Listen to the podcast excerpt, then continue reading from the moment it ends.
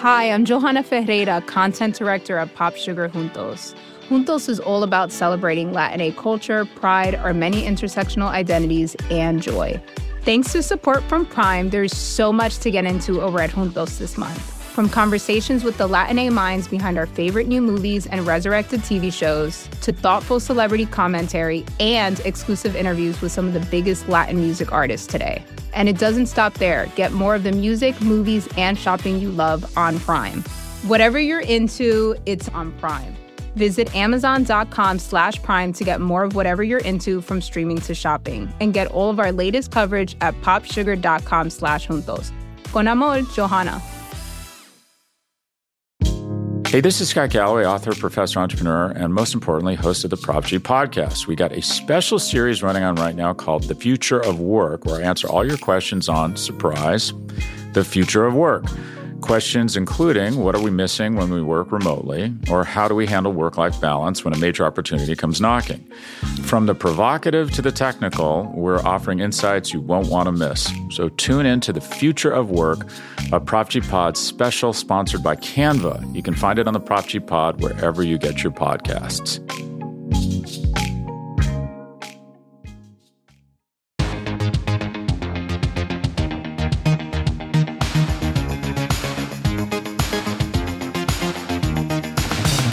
Hello, and welcome to Good One, a podcast about jokes. I'm your host, Jesse David Fox.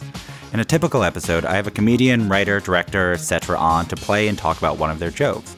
But this is not a typical episode. It's not even just one episode. This episode is two episodes.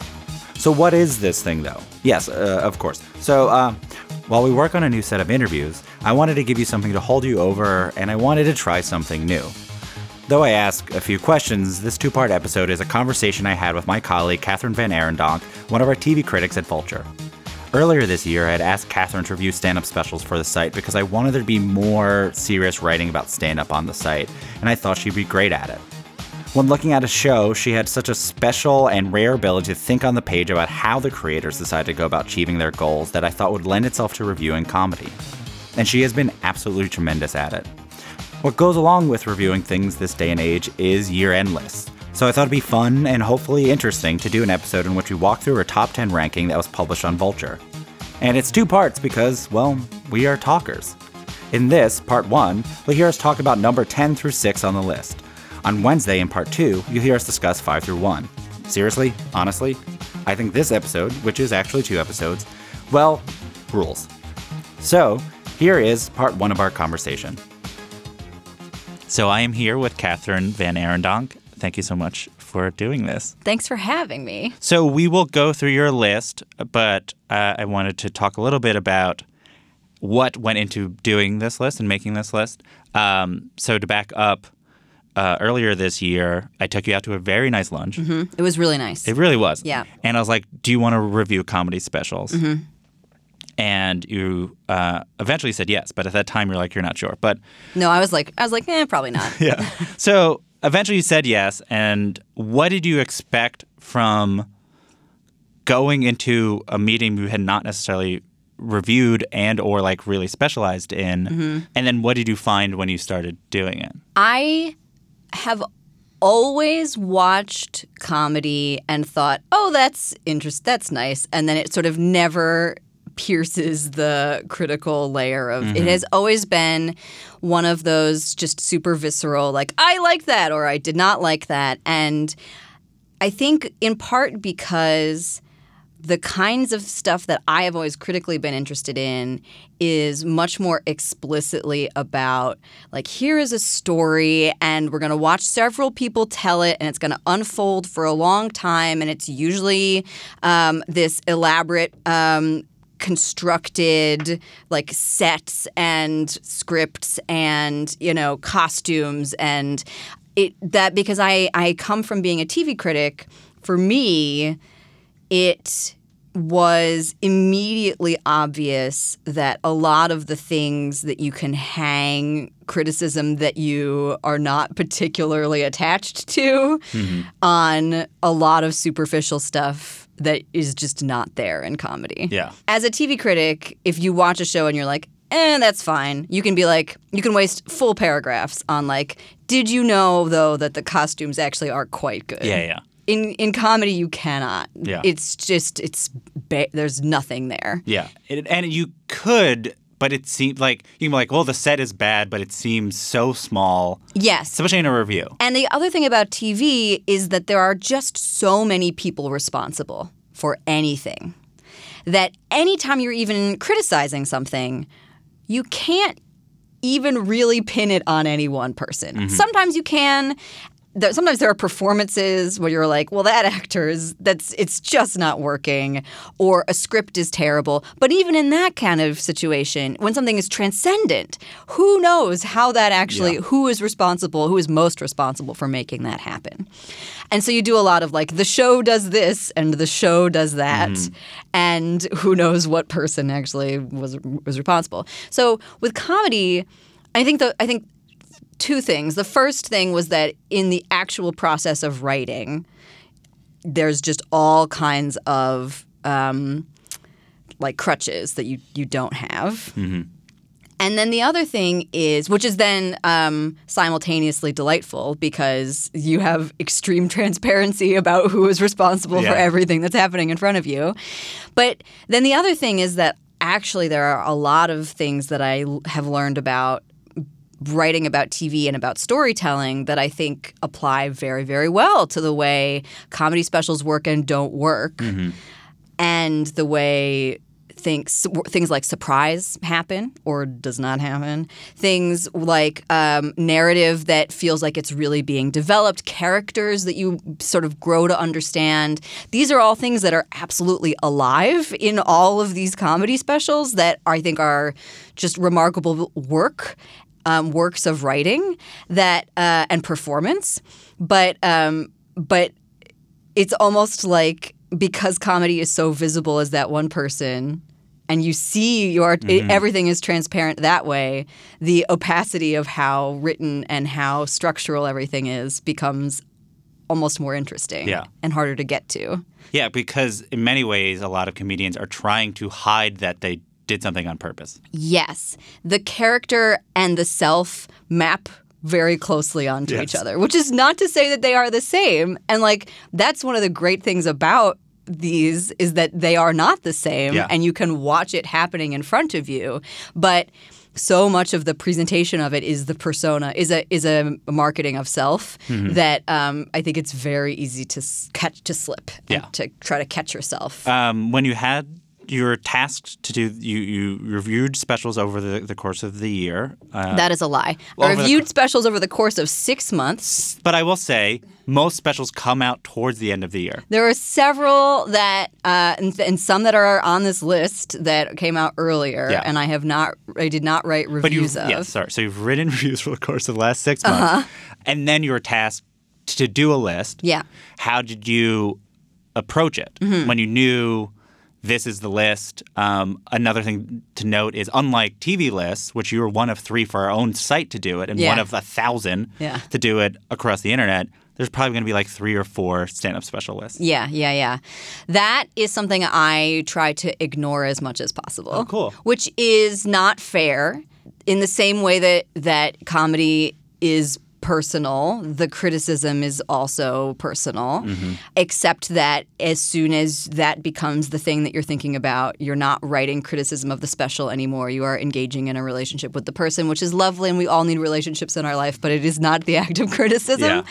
Um, criticism, I firmly believe, is for audiences and not for creators. Mm-hmm. But the other part of that is when I say criticism is for audiences, what I really mean is that criticism is for me. Yeah. Um, because I I can't because trying to pretend that you are objective about any of these things is a total fool's errand. Yeah, yeah. Trying to pretend that you can like see it through some other person and any TV review I've ever written where it's like this is not for me, but I bet it's for someone Yeah, is a total cop out Yeah, and it's very condescending. extremely condescending um, and so and so that's so really what you're looking at is a list of what i liked Yeah. When I did the list, I try to work. I, I try to work against it more so because I, I'm not good at silencing the part of me that that is like the pressure of this is going to be the only one. But I I also had seen enough comedy that I knew what I was laughing at was not reflective of what the audience this comedy is sort of being made for, which is people who see like a normal amount of comedy a year. Uh-huh. So I, if anything, overcorrected to if I found a thing funny and be like, well, that that means it's probably like probably two steps removed. It's or it's probably going to be self-referential in weird ways, or it's like going to be postmodern because like that's sort of where I'm Yeah. at. Also, the amount of self-loathing in "if I liked it, it must not be on the list" is a really Well, I mean, it, I just I, I try to be like, I'm not looking at it if it's funny. I will try to not look at something if it's funny at all. Yeah. I'd be like, I assume it's funny. A professional person has done it. Mm-hmm. What is it? What is? I'd have to have some sort of framing device in which I do a list to justify me doing a list, and Yeah. then what it and it is really about like what it says about stand up at the time in which the list exists, which is not, uh, you know, I wouldn't let them use the word best in a headline. You know, like I was, and no one liked this about Word Movie. But I was like, this is not the best. This is a reflection of this year and what is this the stand up that has come out this year say about this year and yes reflecting your time means you're good Yeah. it means you're great Yeah. but like what is best i remember i wrote it's like comedy is subjective uh, I know all art is subjective. Well, comedy is really subjective. Yeah. But I think that is probably why I was never meant to be a critic. Because I think critics are like, my taste must mean something. And I think it's informative of an audience to have a track record of one's taste. Yes. I think one of the things that I was really, really conscious of coming into writing comedy reviews at all was that we have not had one person really owning it for a little bit. And that I might suck at it, but that somebody could come to Vulture and reliably know that it was once again me still sucking in the same Yeah, yeah. ways is a kind of measurement, right? Mm-hmm. And so if what you read over and over again in a review, like if I, that means if I like something, it sucks. And then Yeah. that means if I don't like something, maybe it does. Exactly, It's yeah. great. But that's still, a, a, it's a critical voice that, it, you know, and it's not to say that I, I hope that I won't grow and change Sure. because that's also a strange thing. But, but I'm always going to be me. Yeah. And so the list then needs to also reflect some combination of what I truly think is good and interesting Yeah. and surprising and doing something that I think is remarkable, but also what I like to see Yeah. in the world. when I asked you to do it, it's like I had no idea what you found funny. Yeah. I was just sort of like, the way you write about the things that you like is the way that I want comedy to, to be written about, which is mm-hmm. sort of like, this is a thing that someone crafted on it, and we're not reviewing the content of the words and what is the subject matter, but the sort of way in which it is happening. And Although you can review the content of the words because sometimes the way in Yes, which it is sure. happening is it is happening in a way that is Yes, of course. boring. And, and it is a it is a art form of communicating Yeah, yeah. different things, and like Yeah. having novel takes is part of it. But I do think what gets lost often in comedy is the review of subject matter. Yeah. In both applauding and deriding specials, and I, I had worked against it, and I think that reason alone resulted in what you find good Mm. in your new exposure to what comedy is is a list that is remarkably similar to the list that I would have done. Um, I hope that this would not be this that this is not going to be the case next year by the way. Yeah. I hope that a year from now when I make this list again, I have developed a completely different sense of what goodness is. But I think you are, and I think you have a way. You've created a way of like relating to the person's what the tr- person's trying to do thematically in a way that um, separates that. Mm. And I think I also hope that you do that. I mean, I I want more comedy voices in general about what is good because I think with everything, comedy sort of has lacked a historical a history of criticism that other mediums have had, and the more people's ability to understand what good is in different ways, Yes. the better we sort of are as an audience body, as sort of like demanding what we want from our performers. Right. Um, do you have anything else to say about this specific idea of how you approach the list? I think that the fact that there are only going to be a couple lists is bad. One of the really amazing things about TV criticism right now is that there are so many ways of defining what makes a great Yeah. show. And that's partly because, unlike in comedy, there's also 70 bazillion shows out there. Yeah. And so there's many different ways of being good Yeah. as well as defining what that is. But um, but I think it I think it is a it's an additive thing when you Yeah. have more people who are talking about and defining what a great thing can be. More great things get made, Yeah. and then it continues. So the first idea was that we're, I was also going to make a list and we would compare and contrast, but ultimately the lists were so similar that it felt incredibly boring to be like, well, what do you put at three? I put it four. so we're just going to go through your list, especially because we have the same number one. So it's like we're all building to the same thing. But I will mention two specials that I don't know if I were to make the list would be on it, but I feel like I should honorably mention them. One is Nate Bargatze's special, which to get to my point, is the thing that made me laugh the most. I watched it on my phone while walking, and I remember like legitimately almost one getting hit by a car, and two like crying in public. I couldn't believe how funny it was. And I interviewed him about try to getting a sense of like why are you so funny to me, and you know it's a little bit of people's brains don't work like his brain, Yeah. and you get to hear it. Yeah. You didn't review that one, but you did watch it. I did. I love that one. It was also on my honorable mentions list. And yeah, for me, uh, it, it's the it's the dead horse joke which you talk about in the podcast, um, but it is also the Starbucks joke at the end. For those who don't know, he finishes a story that he'd already told at Yeah. a different thing, which is a very interesting thing you do not see people do. Yeah. It's like nice to have like a little coda. Yeah. It's a little bit more like what happens a lot at live shows where comedians have encores when you, they get big enough. They start playing theaters, they'll do old jokes, and he sort of has that. And I think it's a really interesting thing he does. My wife puts uh, ice in our daughter's milk, and I was like, "Oh, you do that because of my joke?" And she's she's not a big fan of my comedy, so she was like, "I haven't seen it." I was like, "We have Netflix, you know," and she's like, "I don't think we do." I was like, "I, I know we do," and she was like, "I'm just so busy right now." Uh, so all of it's true, except my wife. My wife does like my comedy. She's very nice to me, but. Uh, all, all the rest it's true. And the truth of it, too, is it's happened to me two times. Twice. And let me tell you, one time is a lot of times. The second time, you start looking at yourself. You start thinking, you're like, what am I doing? I don't know if I know how to order. I would say I looked, I would order it in a mirror just to see what it looked. I was like iced coffee with milk. I was just trying to see what they would see. I thought it was happening. There was a third time I thought it was happening. I was at a Starbucks at an airport, and she put the drink down, and I was like, they're doing this on purpose. I was convinced that they're just calling each other, like, let's drive this guy crazy. But she just put too much uh, milk into it. It was an honest mistake. And she told me, because she set the drink down, and we're both just staring at it. And she just goes, that feels like a lot of milk, doesn't it?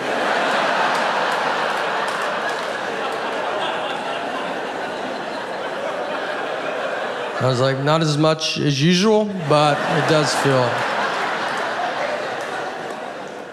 I loved that whole ending section because it's such a it's such a weird and uh, immediately defamiliar familiarizing way to put yourself into a joke where you're Yeah. like, here's this thing that's actually already been happening. I'm just going to catch you up really fast. Like that is inherently funny as Yeah. a way of just telling any kind of story.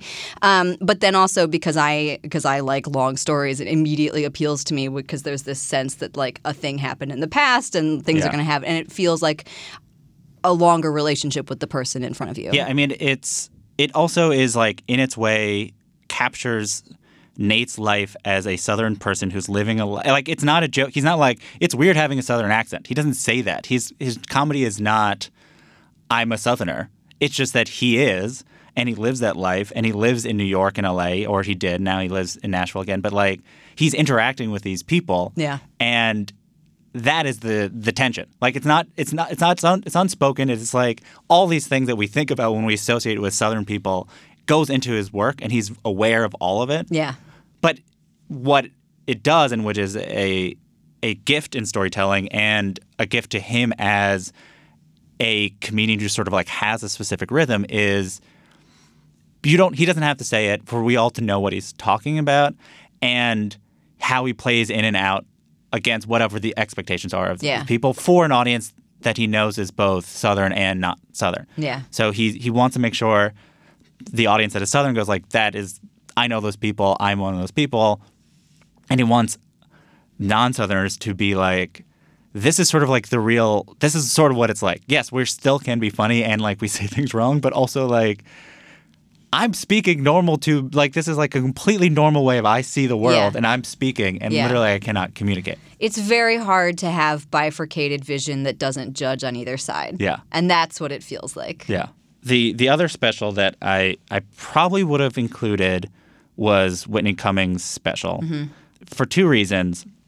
One, I think it captures the need for specialness that special should have in the modern era, which is you should be able to be like, that's the that special mm-hmm. of a person, right? Mm-hmm. So, to, for those who don't know, ha- the first half of Whitney's special is sort of a update of like where Me Too is at the exact moment she's recording it, which I think is a very was very smartly executed in so much as that she's like she cut out all the jokes about sort of first wave Me Too conversations and just went to this current phase of what do we do now and sort of the conversations are happening.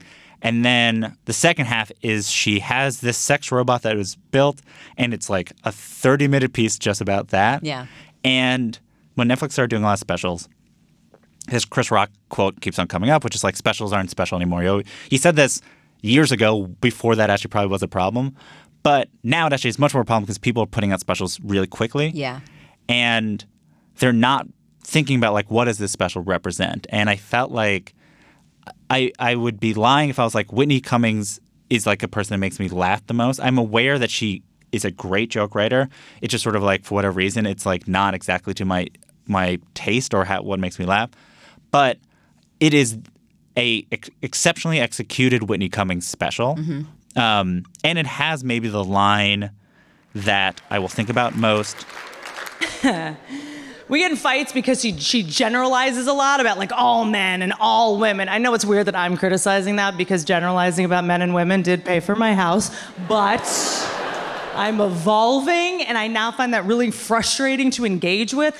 I had a guy come at me and it's like she was the men and women are different comedian. Yeah. And to see how that person reckons with this era is an incredible thing to watch. And as a lot of people are trying to reckon with the era, and I think a lot of men especially are, I think some women are not because I think they don't feel like it's they, they don't want to do, it directly or I think they're they don't want to do just sort of what an audience might expect from them. But there is a thing about comedians who are like, I'm going to go head on to an issue and speak with authority. That is a bit of a dying art. Yeah. Um, we'll talk about other specials where people are doing it. As on your list, it's not a lot of those because Yeah, it's not yeah. a thing. There's not a lot of Chris Rocks who are like, I, I'm allowed to talk about the subject because I'm a comedian. Yeah. It's more, it, things, everything's a little bit more personal, even if it's about a subject matter. And I thought this was like, oh, this is a person who, who believes in their opinion and I think makes a case for it. And I have no idea where it would rank, but I do think uh, when I think about the comp- specials of the year, it'll be the special that I think about of the top five most. Mm-hmm. What did you feel about it?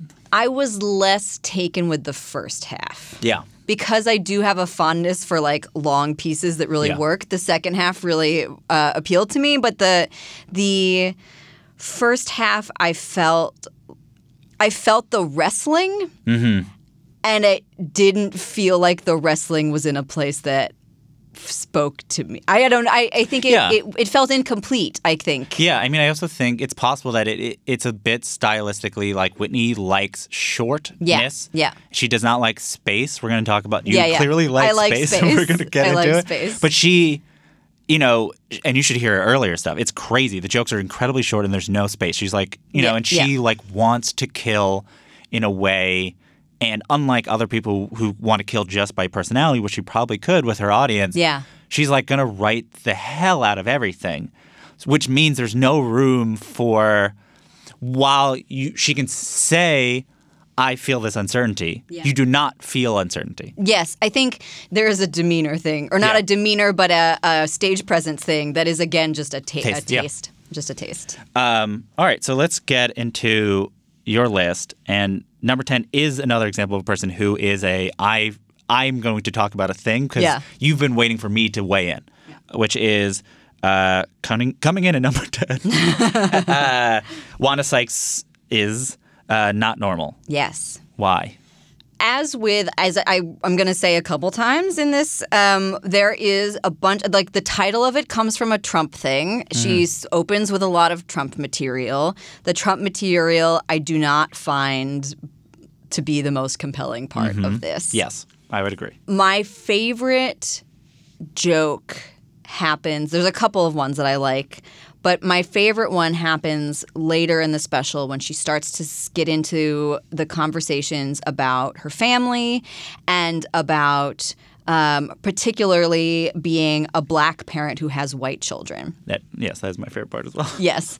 And there is one joke where she is trying to talk about her young son kicking a ball at her and he wants to play and then she says that he she feels like he's playing with her in the way that when you mean when like somebody's messing with Yes. you and the way that she just juggles the meaning of the word play into like several different Yeah. contexts that becomes her own realization and it's these varying cultural levels of how one interacts with this this Yeah. this setup um, i just found it, extremely masterful and also really effective Yeah. like spare and um, precise and because she can just balance i mean i think she's so good at um, just letting that word sit for a second, just long enough to click in your head so that you know what's what's happening, um, and that she is often the butt of that joke, but that also in your head you're aware that she's not. and, and, and he did it twice, twice, and uh, and uh, it, it- you know, it was that little knot part, the knot part on the balloon. You know that little knot in the balloon? Yeah, that knot part hit me right.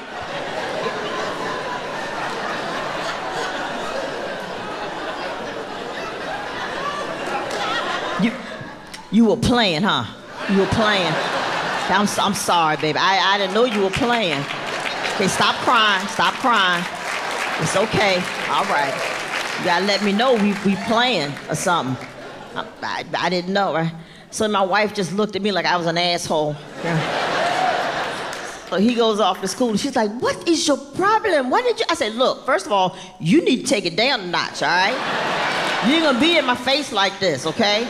And second of all, I behave the way I was supposed to behave, okay? All right? I'm a black woman, all right? I come downstairs in my living room and this little white boy kicks me in the face.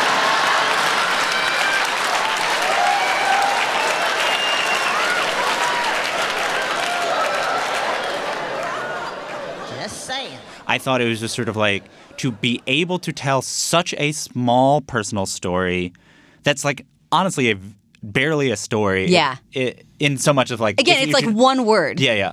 To tell it and be like, well, this is a very deft way of having a conversation about different cultures, but also sort of like having what is almost like PTSD Yeah, of yes. growing up certain ways and not being able to rewire it, but you know it's wrong. And I think knowing that in the context you're in, it's incorrect.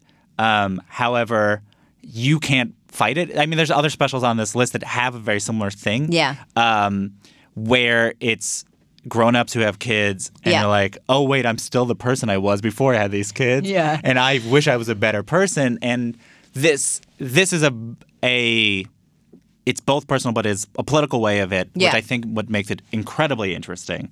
I want to ask you about the Trump part because it's I think I probably want to put on the list because I hate Trump jokes so much, and well, I, I go back and forth because I both hate them because I think they're all bad. I think they they can't, bad in so much as they you can't think of something new to say, um, and especially now, and it ends up being reactive and ends up being dated, especially the nature of how specials comes out. And he's just sort of like transparent person, so there's nothing you can reveal about this person. That said, no one talks about him in Mm-hmm. specials anymore because they know the thing that I just said. So in the specials that are on this list, but also in the specials, having watched many of the specials that came out this year, um, like Emily Heller talks about Trump, but she was recorded well in the past. So that's the only reason why it's probably in there. Yeah. It is something like, I'm going to talk about this person for a half an hour that I was like, I don't find this funny or novel. Yeah. But it is nice that you're like, someone will be like, what were comedians talking about in 2019? Is Yeah. like, well, one person was talking about how there's this yeah, crazy yeah, guy. yeah, yeah. Um, it's one of those. It's one of those cases where. Yeah, it does absolutely feel like this like record of just what it feels like to live in the Yeah. world that is hard to deny. And I think I think we'll get there, but I think Emily Heller puts that better than Sykes does.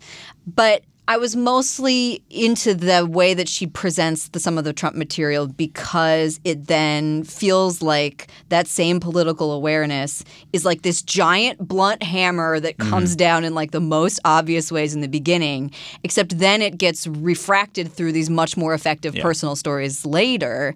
And it begins to feel like one single person who is just living in the world, which makes it feel more connected than some of the other ones where it's like you have to go out and you be like, well, the world is falling apart, but let's tell some jokes, Yeah, you know. yeah. And and so I think that um, that's what makes it work more for me.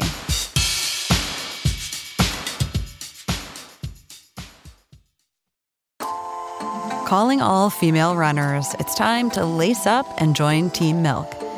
Since the 2022 New York City Marathon, Team Milk has sponsored female marathon runners nationwide, providing support and shining a spotlight on their unique stories, perseverance, and drive to go the distance.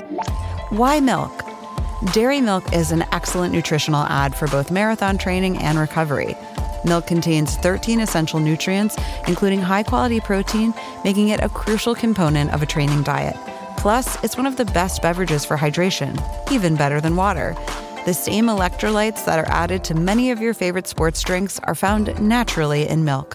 And in 2024, Team Milk is taking the next step to empower female runners by launching the only women's marathon in the US designed for and by women. Built to be accessible, empowering, and community building, the inaugural Every Woman's Marathon will take place in Savannah, Georgia on November 16, 2024. You can learn more and register for the marathon at everywomansmarathon.com.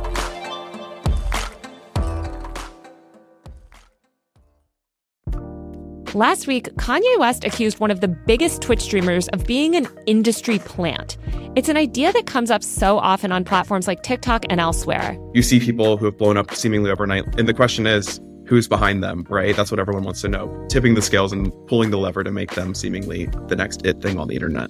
This week on Power User, is it even possible to create an industry plant on the internet? And if so, how?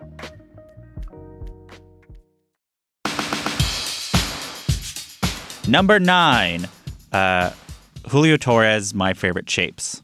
I really like this one. Mm-hmm.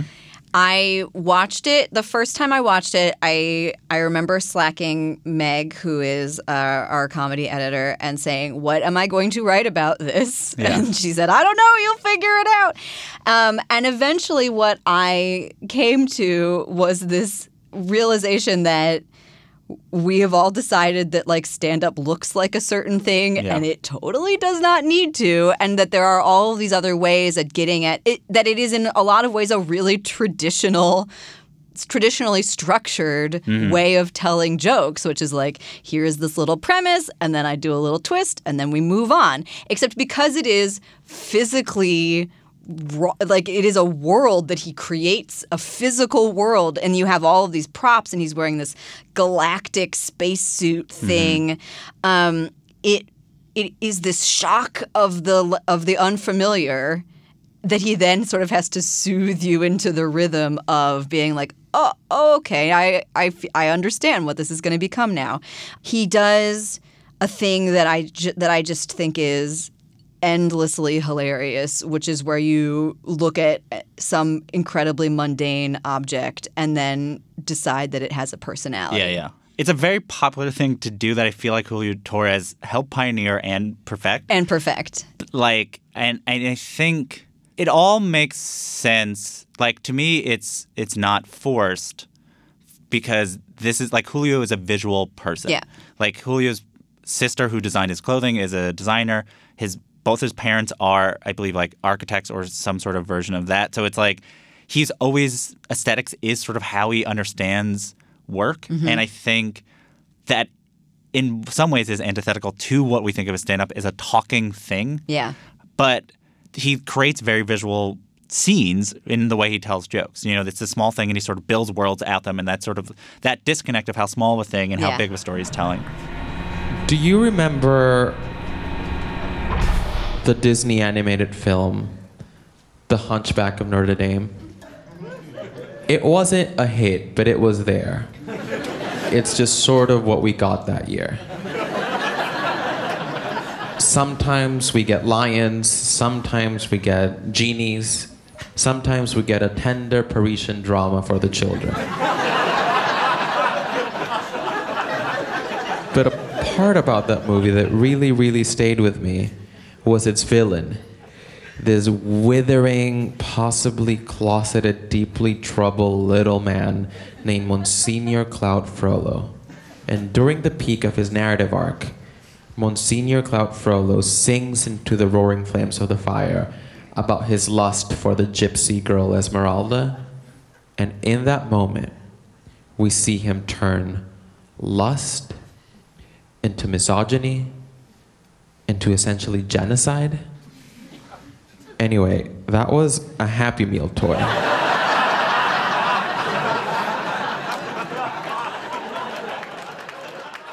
And I think what it succeeded in doing is you have this incredible set, which essentially subs in for the fact of like an intentionally lack of stage presence in some ways. Like not not in that he's not charismatic. You watch him and he's like, this is a fascinating person. Like he's a star, but like he doesn't move. It'd be crazy if he moved because he's like, it's clear that he's reading, even if he is not reading. Sometimes he's literally reading little stories, but Yeah. even when he's not, it's like it's clear that you're hearing written material, Yeah.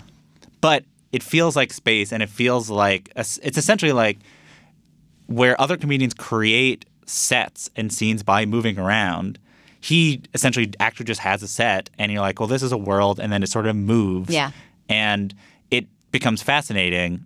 And I think what it succeeds at doing is this articulates a vision. Well, and it also is articulating the fact that every time you see any comedian, the thing that you assume is naturalness is a lie. Yeah.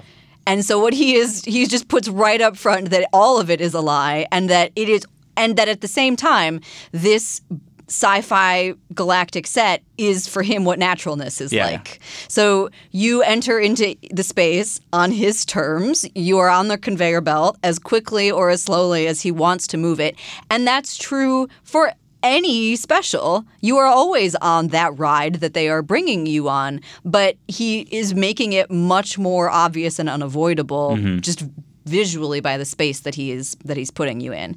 Um, I'm also just I was I loved the way that he uses objects from his childhood that become ways of telling stories about himself except displaced onto tiny Yeah. M- McDonald's toys. The other thing that I think makes it work and not feel too twee is every once in a while, it is not as special about being an immigrant. Mm. As much as it is as special about being an outsider generally as like I'm I was this little boy Yeah. that lived this way and that's weird. Yeah. But he'll have, you know, little jokes of he'll just be like, "Is this one of the many good jobs that I'm stealing from hardworking Americans?" It's pointed, and it makes it has a substance of being like, this is also, um, just sort of a reminder of the that he's doing this with a threat that's sort of always upon him, and that brings a sort of heft to the entire special and brings a level of urgency to the special Yeah. that you know it is a celebration of like uniqueness and specialness and difference and it is not like again it, you know as it happens a lot of these things and the best in my opinion most best political work often is subtle and through personal stories like this i think it is a very unique way of doing this. Yeah. I mean, I, I think I said earlier that uh, a list reflects things that you like with the hope that there will be more things Yes. like it out there.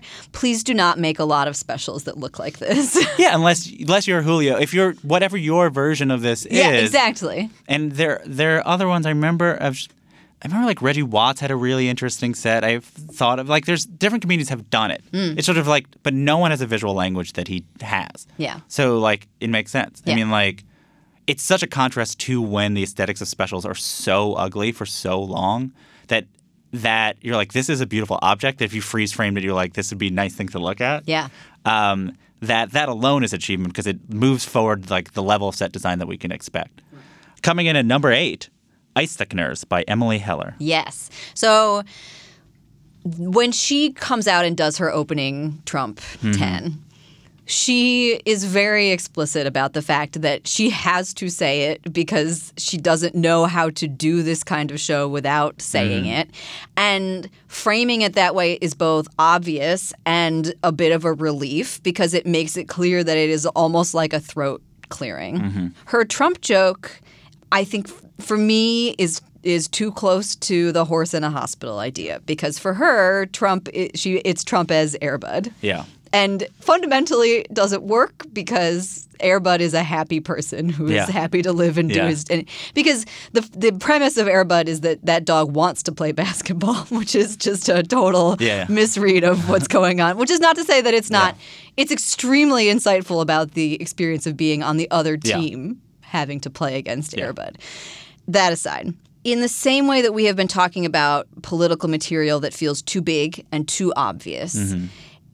One of the things that Ice Thickeners does that really, really works for me is an assertion of self and an assertion of the way you want to live in the world that is working through all of the same kind of political reckoning but without but like having cleared your throat and then not having to say it anymore. So one of the sequences that she does in here is her and a personal trainer And he goes, okay, great. And your goal weight? And I was like, oh, uh, not applicable.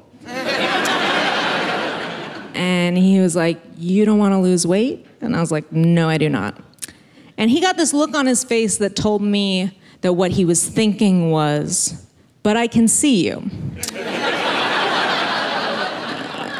but here's the thing, you guys. I wasn't lying. I wasn't trying to be snarky or cram my feminism down his throat. I'm genuinely not interested in losing weight. That's not why I walked in there that day. Nothing against you if that's something you want. I think I used to want that when I was younger. And then what happened was I gained 40 pounds. And then I started making a lot of money and having a lot of sex. and, okay. Not saying the weight is why that happened, but I also don't want to jinx it. right? And what would I stand to gain by getting skinny at this point? Just being too hungry to enjoy the money and the sex. Like, what? I'm trying to buy some butter and lick it off a dude, right? Like, it's the performance of this person's total lack of understanding that that that in itself is an interesting just sort of setup for this joke and like the fact that her primary fitness goal is posture is also relatable. Um, but the thing the way that she then twists it into this very quick I don't want to lose weight because, by the way, I've had way better sex now that I am at this weight. That is this similar reminder of, like, oh, the self can exist in a way that is unapologetic and that it is funny and that is still thinking through everything that's going on without having to say, like, have you heard about what's happening in the world lately with ladies? It's also a way of doing a type of joke that um, a lot of comedians do, where you address how you look. Right.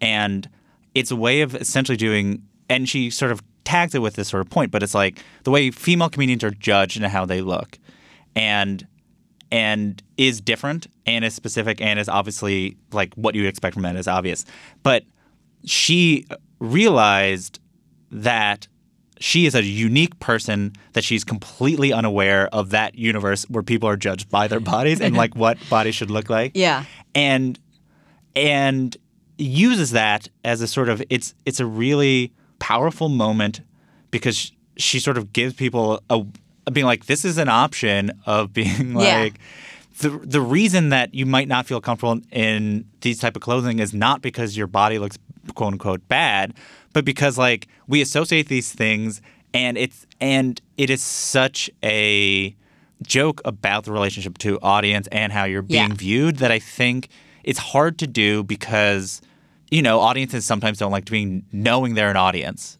You know, it changes it. If you're like you're an audience, I'm here. Is a very hard thing to do, and I think it's a very graceful way she does it. And I think generally, I think her comedy is very. Um, I use the word graceful a lot, but it's like all the things are sort of integrated into her joke writing. She's a very dynamic joke writer, in so much as there's different different types of jokes that she does. A lot of similes, and also but like silly things that sort of, you know, she doesn't necessarily get associated with, but she's a very silly comedian.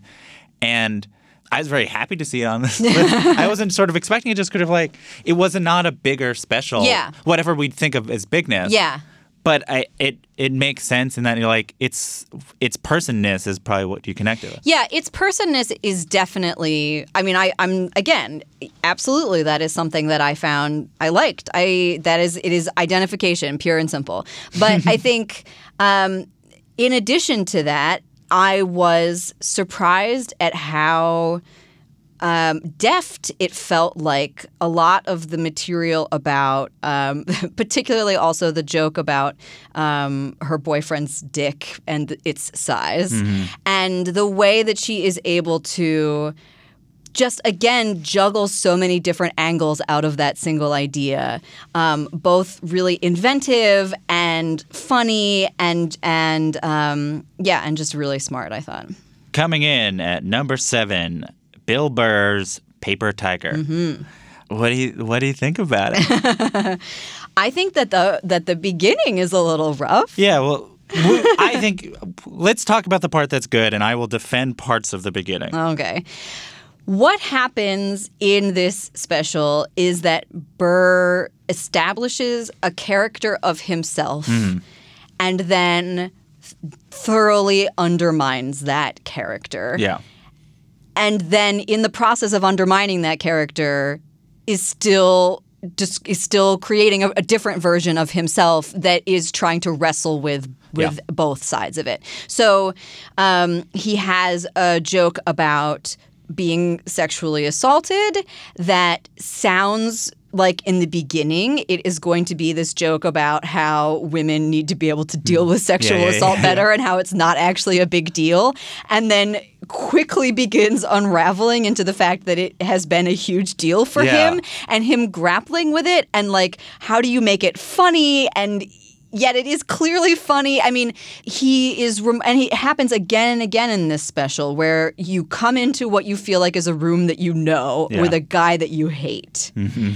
and then he manages to convince you that he also hates that Yeah. guy Yeah, I think that joke's rhythm is a very bizarre thing because it has it keeps on faking out that it's going to turn where he's going to do something Yes. and it keeps on getting smaller and you're like this guy has like a lot of pain about this thing. Yeah. You know, what Bill Burr was sort of he didn't sort of invent this but he sort of became a master of which is sort of saying the worst instead of building to getting the audience on your side and building to the worst part. Yeah. You put the worst part in the beginning Yeah. and then you earn it back. The thing that sort of happened, which I think was why his last special I think was probably his worst, is that the audience is now on board with everything because they freaking love Bill Burr, and I think some of his audience is like not great. Some of his, some of it is very sophisticated, but I think some is less ideal. And the first few minutes plays into that. So what instead he does is stretch that dynamic over the course of an hour. Mm. And I think what is I think masterful and what I think a lot of comedians don't do is they'll say a thing about themselves and then assume you have to take them for their word. Yeah. Right? They'll be like, you know, I'm, you know, and we'll talk about it later. It's like, but you're like, I'm depressed or I'm angry, and then they're just telling jokes about it, and you're like, you seem like a normal guy. You seem like a prof- professional talker. Where Bill is angry for 25 minutes. yeah And there's probably people like that part. There's parts of those jokes that, though I disagree with, you're just sort of like you can laugh at certain parts of it or little moments, and he he knows to not make it such a deep hole that he can't get out of it. But then when he says he has anger problems, you're like, yeah, it's that guy. That guy is a real pro. Yeah. Like yeah. it's really like he just talks about like I need to stop this cycle. Like the he talks about having this kid and he needs to stop this cycle of anger that his entire family. And that is so earned because because the structure of the special Yeah. does it. Yes. Because the structural structure of the special shows you the angry guy, just Yeah. as every single joke shows you the asshole, and then and then points out how what a, what an asshole he is. The entire special is operating on Yeah. that same thing. The problem is that when you front load it as sharply Yes. as he does at the beginning. It's too easy to lose the thread of how sharp that is at Yeah. the beginning. Yeah, I mean, I think if you didn't tell a lot of people that like it's worth watching the whole thing, they might not stop. I remember it, it reminds me of when I talked to Danny McBride about Vice Principals, and they're like, we want to make it as hard as possible to watch at the beginning to really show people that like, and but we didn't think about the fact that people could just stop watching. Yeah. And I think it's a little bit of that, and I think it's actually really risky to do on Netflix, where people specifically often stop watching 30 minutes in Yeah. and the marketing of the special made it seem like it's just this one thing. And I remember thinking of this like his male feminist joke, where in the in the trailers like male feminist, and you're like, ah, you know what his take is, and then his take is like actually like a very sensitive take about like what it means to be a feminist. No, it's fucking nuts. People are so scared now. You now have you have the male feminist. Like where the fuck did that come from? Just out of nowhere. Last couple years, I'm a male feminist. Uh, I've always championed women. No, you haven't. You haven't. This shit came out and you're fucking scared. You did something. You grabbed some fucking titties. What the fuck did you do that you have to overcorrect that fucking hard? What kind of a man who still has his balls is walking around saying that he's a male feminist. "Uh, I'm a male feminist. I totally see the way you see the fucking world. It's it's impossible as a man who was raised right.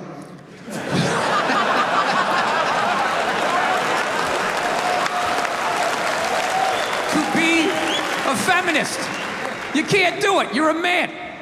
Look, you, you, can- you can agree with it, you can empathize, sympathy, you can do all of that shit, but you can't be it any more than I can stand here and just be like, I'm a Black Panther. Fight the power. And then I walk out the door, a blue eyed white dude, and I get to live that fucking life, right?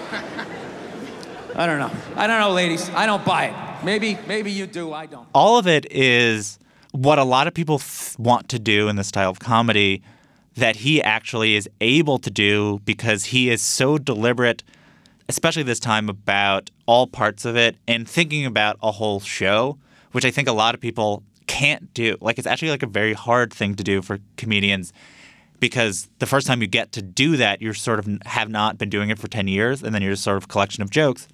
So doing an hour of like what is this thing about is sort of like not part of the skill set. And this is really a great example of it without being like, you know, there's there's a, there's one man show type things on this list, and this is not a one person show. But I do like when you feel like just, that this is a special, and the reason these things are together on purpose. He had other material that did not fit into this arc. Yep. And I thought it it it did a very good job of that thing of being like, oh, you believe him, and then the sensitive moments do not feel like it really is like an anti-hero experience. Yeah. Which is like, though you see all over the place in TV, it's hard to pull off in the same way in in a in the same complex way that you do in stand-up. Um, and I think Bill is probably better at it than everyone else who wishes they can do it, who just comes off as assholes. Yes, because the anti-hero generally requires having another person in the room Yeah. to point to that Yeah, person exactly. so that you have a way of measuring Mhm. that we all understand that we're supposed to be on the other person's Yeah. side and not the center. But if you're the only person on the stage, it's very hard to do.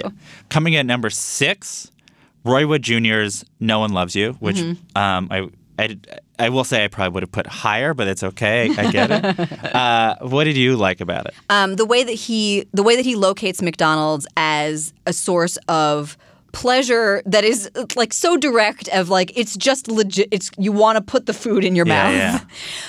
and but then also makes it he finds an entire cultural mm-hmm. experience of it which is amazing when you are able to use one object and then spin off an entire a way of understanding culture.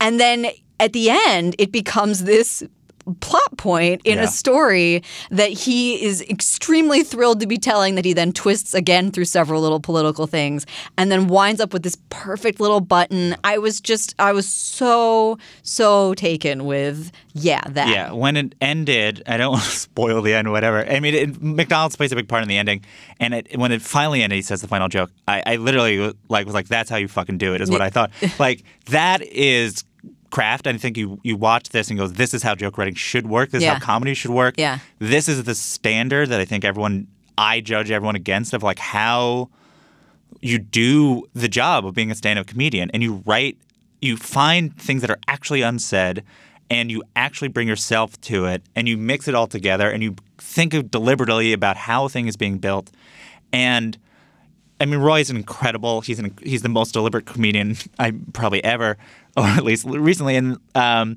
he, I remember he always be like I there's certain material I couldn't talk about until I was famous enough or had enough authority to be able to talk about it. I was, I was old enough. And this is a special where it's clear that he is settling into his role of the type of comedian that Wanda is, that Chris Rock is, Yeah. which is I, I'm authority and I'm going to give you a different angle on it. And it's not going to be contrarian for the sake of being contrarian. And it's not going to be what you've already heard because he will, knows what everyone is already talking about. And he has he's doing a thing that he had not done before, which is the Chappelle thing, which the way he uses not jokes to set up jokes, Yes. but also to not set up jokes. He just really uses pauses in a way and talks about like the trans joke is just mostly serious and builds to a thing. But I, I mean, I literally am getting emotional because it is so directly pointed at his colleagues. We reject new information. That's why we are at this crossroads with LGBTQIA issues and trans issues, like because people don't want to accept somebody else's truth. Just kick back and just listen to what other people going through. Learn something, because like it's it's hilarious to me that people don't even care about just basic simple. Like something as simple as just calling somebody a different name. You can't do that. You can't do that. You just can't call someone a different name. Somebody named jack want to be called jill. You can't do that. You can't even do that. Is that is that asking too much? Hey man, this person used to be called Jack, they want to be called Jill. Can you call him Jill? I can't call him Jill. Can't be calling nobody no different name because they feel like a lady. I have a sheet of paper here on the wall that says I learned all the genders. One, two, that's it. Somebody named Jack want to be called Jill. You can't do that. Meanwhile, half your favorite entertainers been performing under a fake name. You ain't had no problems with that. I ain't finna call you Jill. Meanwhile, you, you think you think you think Ice Cube is his real name?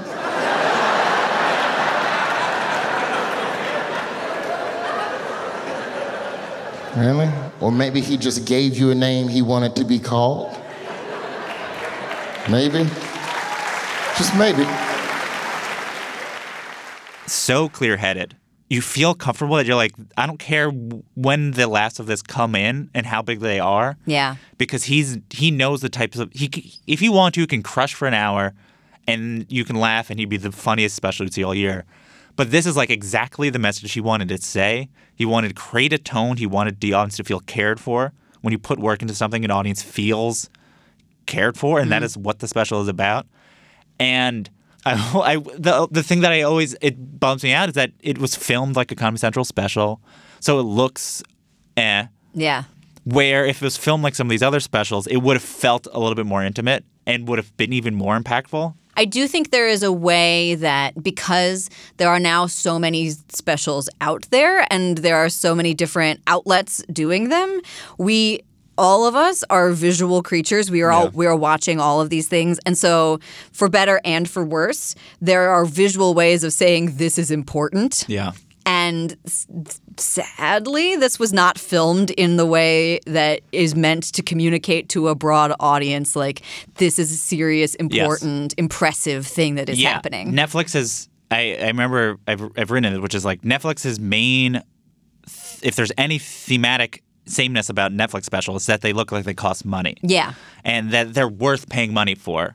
And they're prestige signifiers that are so um, class based and so uh, detrimental to sort of art generally, but it does create a certain vocabulary of what we think things should look like. And ultimately, there are things that like more budget on production can bring. I mean, Yeah. like as we'll talk about later, like Yeah, yeah. it can be a real game changer. And the quality of the material, I think, is like up there with anything that's come out this year.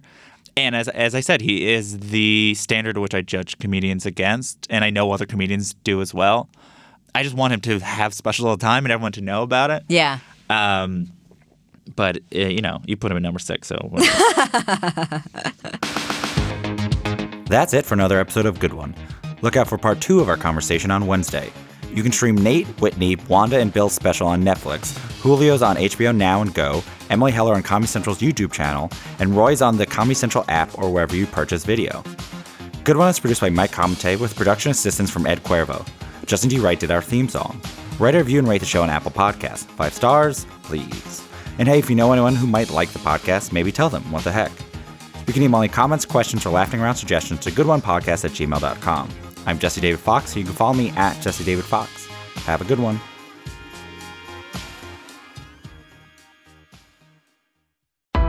Why do you run?